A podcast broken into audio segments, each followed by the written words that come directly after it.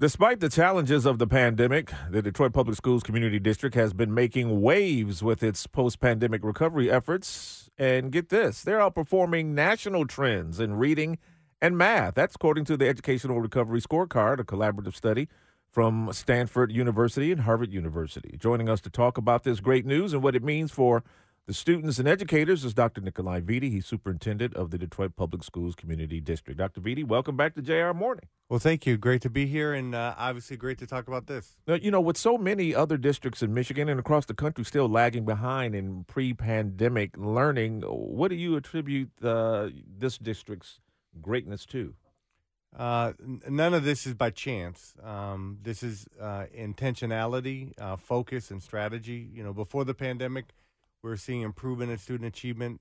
We're implementing what research says we should have been, you know, very aggressive on the reform, very strategic with the curriculum we're using, the professional development, staff changes.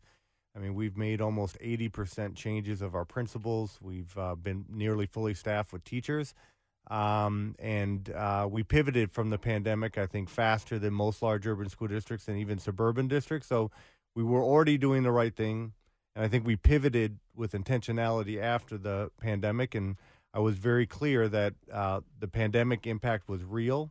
It exacerbated some of the consequences of concentrated poverty, but I said we can't make excuses. We have to show improvement. Our kids need that more than ever.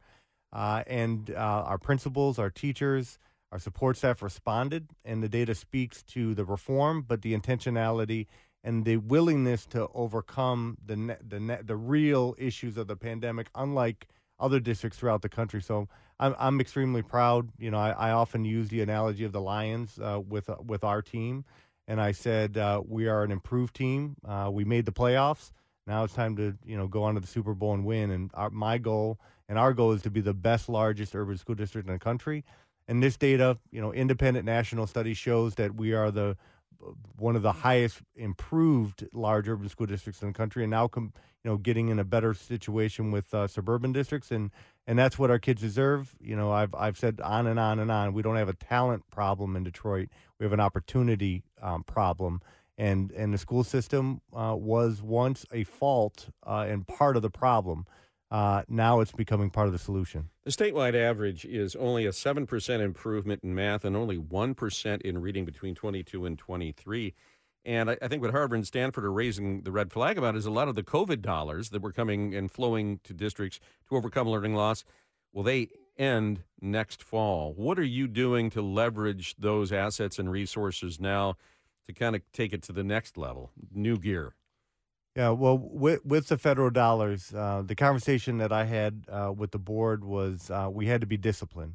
Let's use this as one-time money. Let's not add to reoccurring spending, and let's use the money to address very specific COVID-related issues like the need to have more masks, social distance, hiring more teachers, lower class size, to build an eventual bench for retirements, buying more technology for online learning, moving curriculum to online learning, doing more small group one-on-one reading intervention.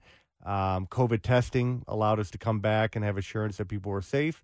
And then half of that federal money is being put into buildings, $700 million, which only puts about a half of a dent in a $1.5 billion problem. But bottom line is we used the money to come back safely at the height of the pandemic, and then we used it to address learning loss, and then we used it for one-time expenses. This year's budget, the 23-24 budget, is already built off of not relying on COVID money. And we were recognized by the U.S. Department of Education as being one of the smartest districts in how we use COVID money.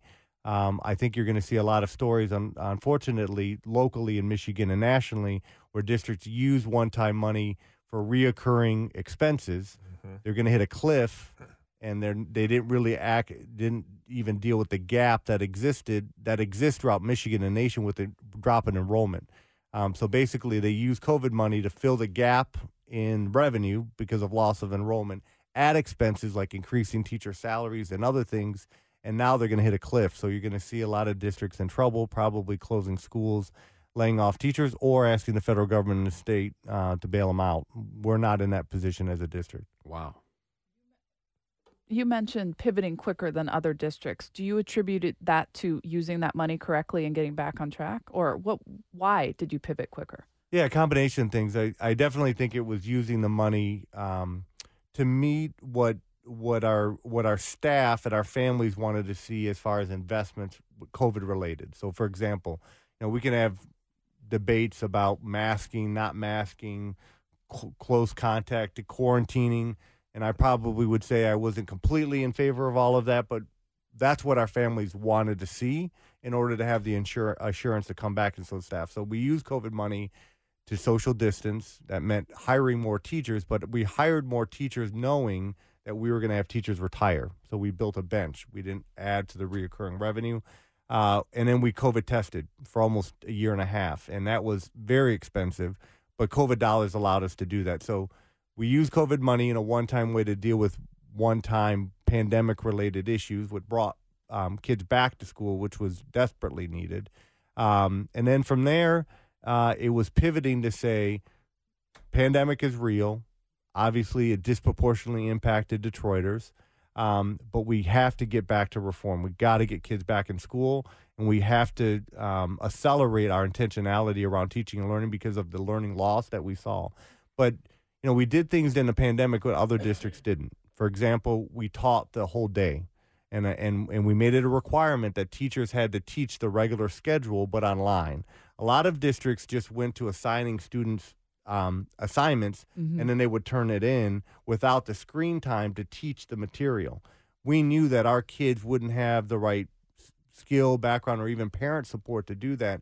So teachers taught the regular school day online in front of a camera. There was a lot of resistance to that, but that allowed students to get what they needed, imperfect, during the pandemic. And I'm just going to repeat, we created a new baseline after the pandemic with our performance. And I said, I don't care where we were before the pandemic.